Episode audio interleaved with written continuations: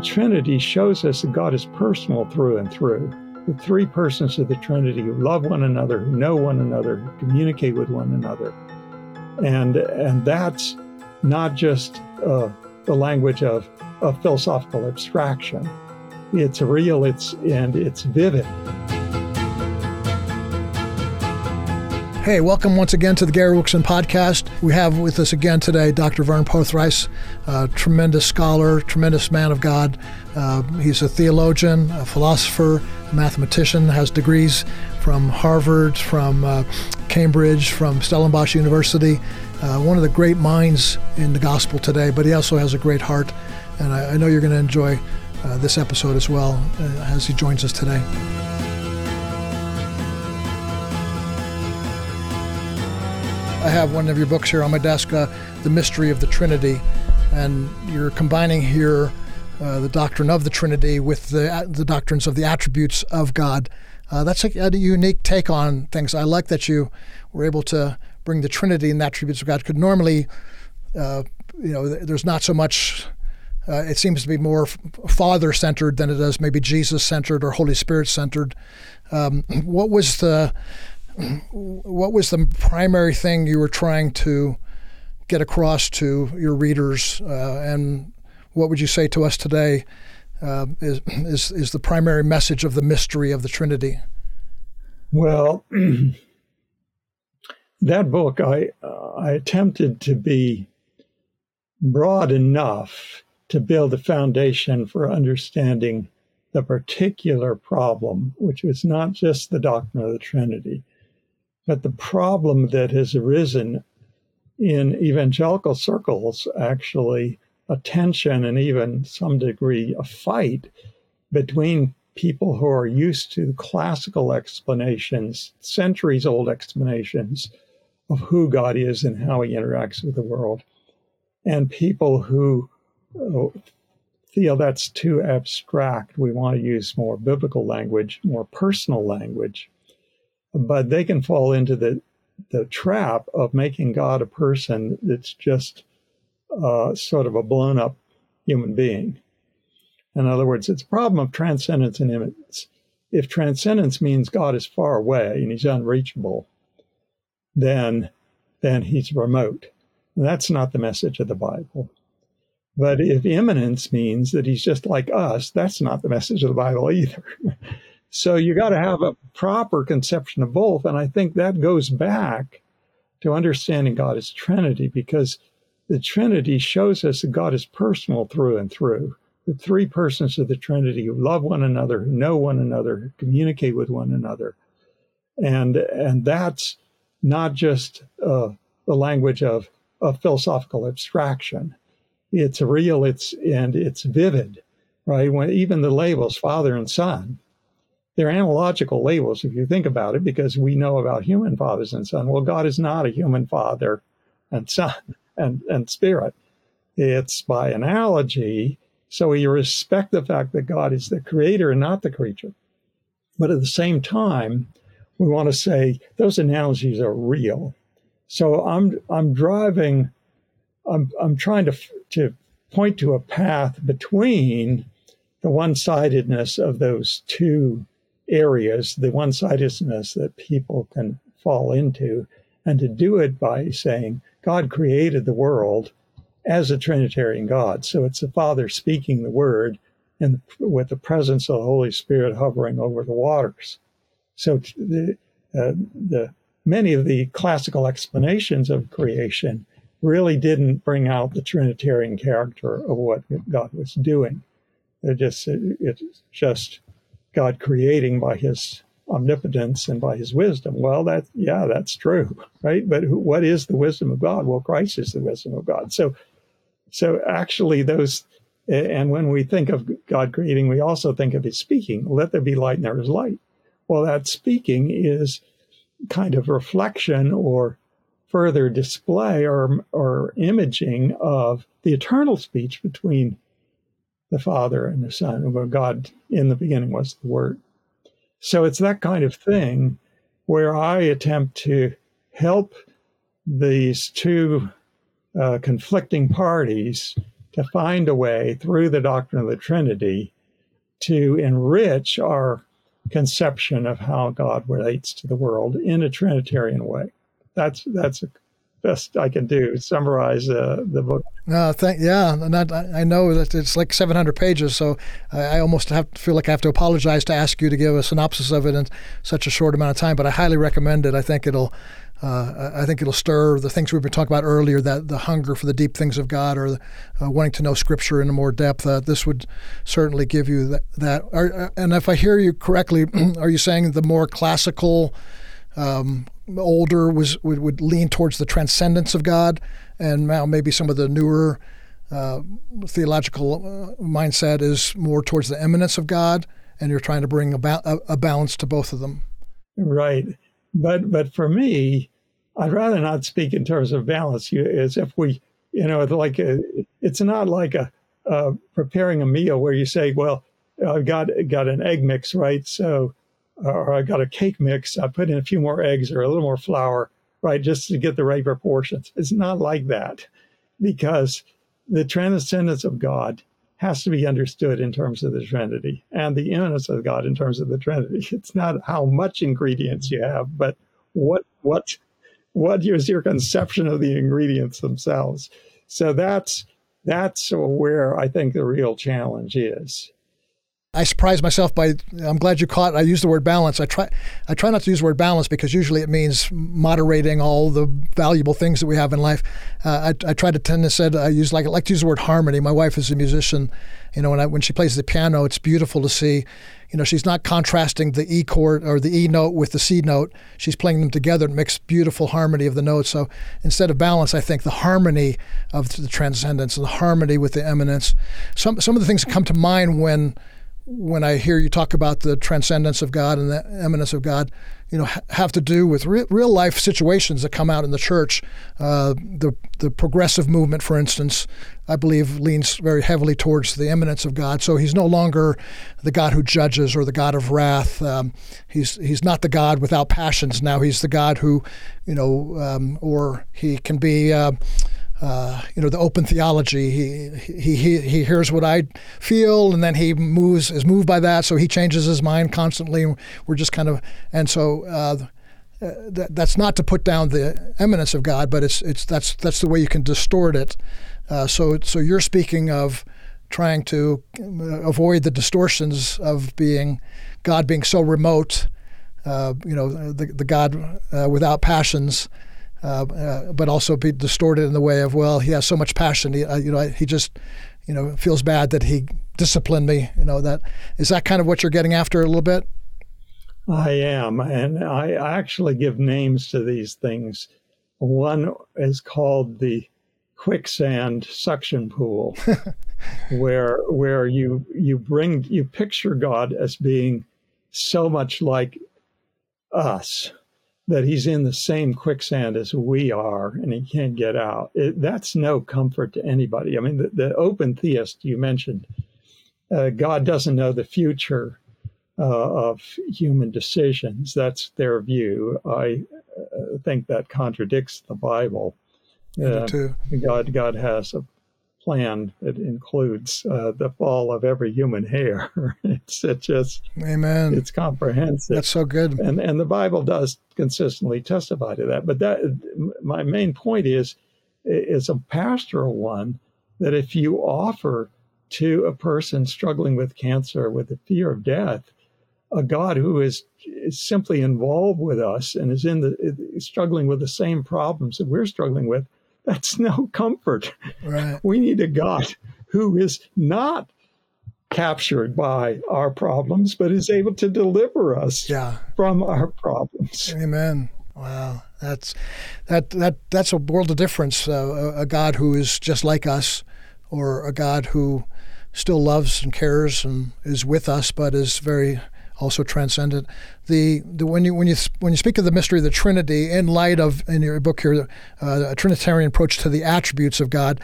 So so how does that change your thinking? Uh, let's let's talk about the uh, omnipotence of God, for instance. How would a Trinitarian approach be different than just a, uh, maybe a classical approach? Yeah.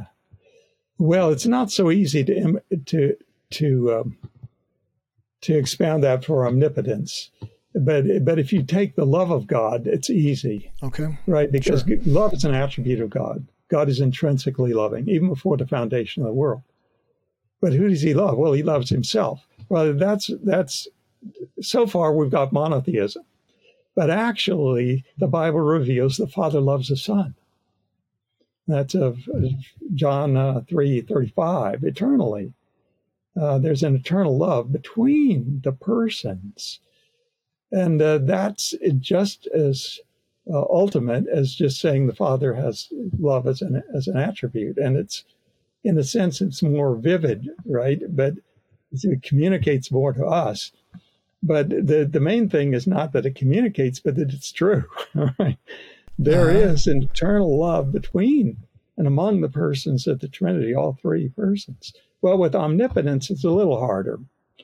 Now, But when you see that worked out in the course of God's governing the world, you can see it uh, that, that the Father is preeminent in the planning hmm of the course of history.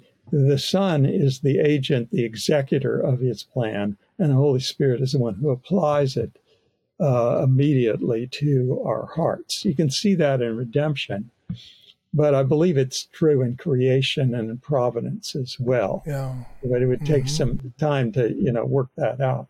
But you can do it another way uh, through the doctrine of the, the second person of the Trinity being the Word. That's John 1 1. And when it says in the beginning was the Word, in the beginning, many people have realized that's an allusion to Genesis 1, 1 1. And so you're thinking about the description in Genesis 1, how God created the world. He created the world by speaking. Well, this word is eternal. It's not not identical in every respect with with God saying, "Let there be light," a specific commandment going out. Uh, but it's the background for those particular speeches that we hear in Genesis 1. And of course, in Genesis 1 also, the Holy Spirit is there, introduced in verse 2, hovering over the waters. So you've got all three persons of the Trinity involved in the creation of the world, and they're involved in a differentiating way. So all three of them are omnipotent, right? Because God is omnipotent and they're all fully God. But the Father's omnipotence is manifested in his sending out the word, right? The Son's omnipotence is manifested in the word itself, you might say. And the Spirit's omnipotence is manifested in bringing that word to bear so that actually then the light pops into existence. Yeah. So Yeah. that's a differentiation of omnipotence. Yeah. But you you have to avoid, of course, saying uh, only one of the persons is omnipotent. No, all three are omnipotent, right? yeah. and uh, yeah. that's part of the mystery that we don't assign attributes of God to only one person. Every attribute of God, the the the uh, standard attributes, every Yeah. attribute of God applies to all three persons because they're all fully God. yeah. But at the same time, there is this uh, differentiation in the exact way in which the omnipotence of God operates. You can see a differentiation of role. Yeah. Uh, that sounds to me like that would help us understand certain attributes. I don't know if you consider uh, we're, we're, uh, like uh, the wrath or the judgment of God an attribute of God, uh, but I was going to ask about that. You know, because if, if it is an attribute of God, you're, you, I think in the modern church we tend to think, well, that's probably an attribute of the Father, but the Son doesn't have that. His only attribute would be love or grace or mercy. Well, I think that's why the, the Trinity being brought into the the, idea of the attributes is so important so we don't attribute anger and wrath at God, the Father, uh, kindness and love. So, so there, and if and if we have that mindset, who are you going to pray to? You know, who, or who are you going to love? You're well, you're going to love the Son, uh, but maybe not so much the Father. Uh, I think that's why your book is so important there to have uh, an understanding of that. But uh, Yeah, that's that's not not a a rare, unfortunately, not a rare mistake for people to think of the Father as wrathful and the Son as loving. But of course, it's the Father's love that sent the Son. right. Yeah. A, because and and he sent the son to die. I mean, how what kind of greater love than you have than that? So that's yeah. a complete mess, right? Yes. To polarize yes. that way. The other thing I'm trying, I'm looking it up right now uh, in the Bible. Revelation six, verse sixteen, talks about the wrath of the Lamb. So there's wrath associated specifically with Christ. So it's a complete mess to to divide things up that way. Uh, the, the wrath of God, I think that is a tricky area because there was before God created the world, there was nothing for God to be angry against, right? Because yeah, only God right. existed. Yeah. But the anger or wrath of God is the expression of the love of God when there's something that attacks that love. Yeah. Uh, so I put it this way the Father loves the Son, so anyone who is against the Son is going to experience the anger of the yeah. Father. And again, we can compare it with with all the uh, caution that we need to do to a human father with a human children. Right? If somebody attacks his children, he's not going to be neutral. he's right. he's yeah. going to react and within the bounds of law, he's going to try to protect the children. He's going to react in anger against the person who's doing yeah. them wrong. So, yeah. so it's innate to God to be that way because the Father loves the Son in the Spirit, because that's true, of course. It's innate yeah. to God that there is going to be anger and wrath against anything that is an attack on that makes so much sense. Yeah, the, I've heard it said, you know, if, if you love children, you're going to hate abortion, or if you love the family, you're going to hate the deviation of uh, of, of, of marriage as God sees it. Um, I, I, wonder if if you know you, you, mentioned well, there's nothing for God to be wrathful for before creation, but in His foreknowledge, you know, the the Lamb was slain before the foundation of the world. I, I suppose He could have understood the anger that was to come, so to speak. Yes. Yes. Again, there's mystery because God is not um, uh, captive to in time or subject to right. time the way we are. yeah. But it's right. true that before the foundation of the world, He has a comprehensive plan. But it's also true, and this is a further mystery, that that the plan could have been different. He didn't have to make the world. right. So, in that sense, you can say that there are some things that we see because there is a world that that mm. wouldn't have been evident. Well, we wouldn't have been around to see them anyway. See, right? Wow. Talk about some deep thoughts, boy. You're really getting deep now. That's brilliant. Oh, my last question for you. Um, a lot of times when uh, people like myself interview authors, they're talking about books that they have written. Would you mind if I ask you where your mind is right now, where your heart is, uh, stirrings inside? Is there something, whether it be a book or just something that God has you? Uh, I know most of us, as people who love the Word, uh, you know, we're kind of we get stuck somewhere and really are digging in there. Where, where would your heart and mind be right now? Well, it's an interesting question because. Um, I, I credit God for ideas that I believe He gives me, though they're not, you know, that doesn't make them infallible and that kind of thing. Right. But but uh, He's given me, I believe, some ideas, and and uh, there's books in progress. So there's one that is tentatively titled "The Beauty of the Trinity," mm. and that's really about how God in His beauty is reflected, and it's Trinitarian beauty as we've been talking, right? Yes. It's reflected in the world he's made. So that's a short book, God willing. And the one behind that is about uh, studying types in the Bible. It's more a how to book because there are plenty of images and figures and, and pictures in the Old Testament. They're pointing forward to Christ and to his redemption and to the church.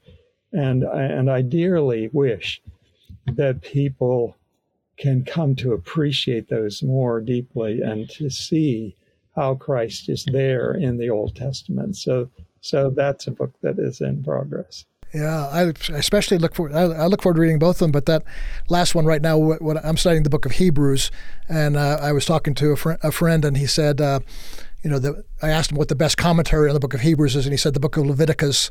You know, I thought that was an interesting way to to look at it. You know, and and, and yet I don't really understand the book of Leviticus very well, but I think your book would help that. You know, so like, what are some of the New, New Testament things that we read that we may not like in Hebrews they understood you know, when Paul was, or whoever was writing the Hebrews, um, when they talked about the tent or the inside, that you know, they would understand those things emphatically because of their history, where we have to sort of stretch our mind a little bit. So uh, that sounds like a very intriguing book. I'm, I'm, I'm glad you're putting something like that together. I think that will help us understand the word in greater depth.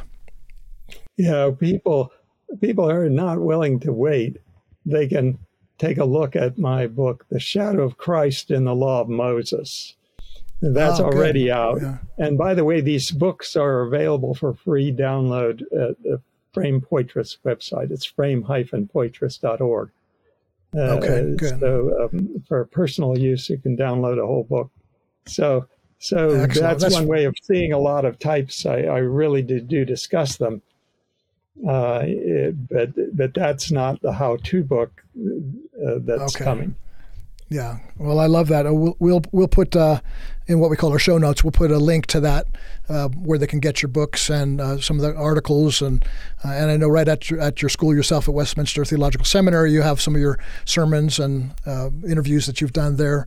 And uh, you know, just uh, I encourage all of our listeners, whether you're a pastor or a Christian that's wanting to grow in the Lord, that you would check out uh, the material that we've just been talking about today through Dr. Poythress. And thank you, Doctor. So so honored to to be with you. I wish I wish we had more time. I would love to find out more about what a mathematician and you know normally I think of mathematicians and I think of somebody who you know just doesn't you know the, the, the way you've been talking today I have a sense you have like the I don't want to call it the romance of the gospel but the beauty of the gospel. I, I don't know if there's a lot of mathematicians out there that have that same kind of gift mix so uh, I hope we can have you back on and maybe talk more about that. Yeah well I've got a book redeeming mathematics for anybody who wants to pursue it. Redeeming mathematics and you have one about redeeming science as well. Yes and uh, yeah, so that uh, there's a lot of uh, man. That's uh, I, I, have never met anybody, and I've been doing podcasts for a good number of years now, and been in the church my whole life. I've never met anybody who had such a variety of interests. Uh, math and science and theology and philosophy. Uh, so God has gifted you with an amazing mind, and thank you for letting us share that with our friends. Really do appreciate it so much. Well, again, thanks for inviting me. I enjoyed talking to you. Each week, this podcast reaches thousands of listeners. This critical work is made possible by the generous contributions of individuals like you who believe in the mission of World Challenge. Thank you for listening and supporting. World Challenge, transforming lives through the message and mission of Jesus Christ. Visit us online at worldchallenge.org.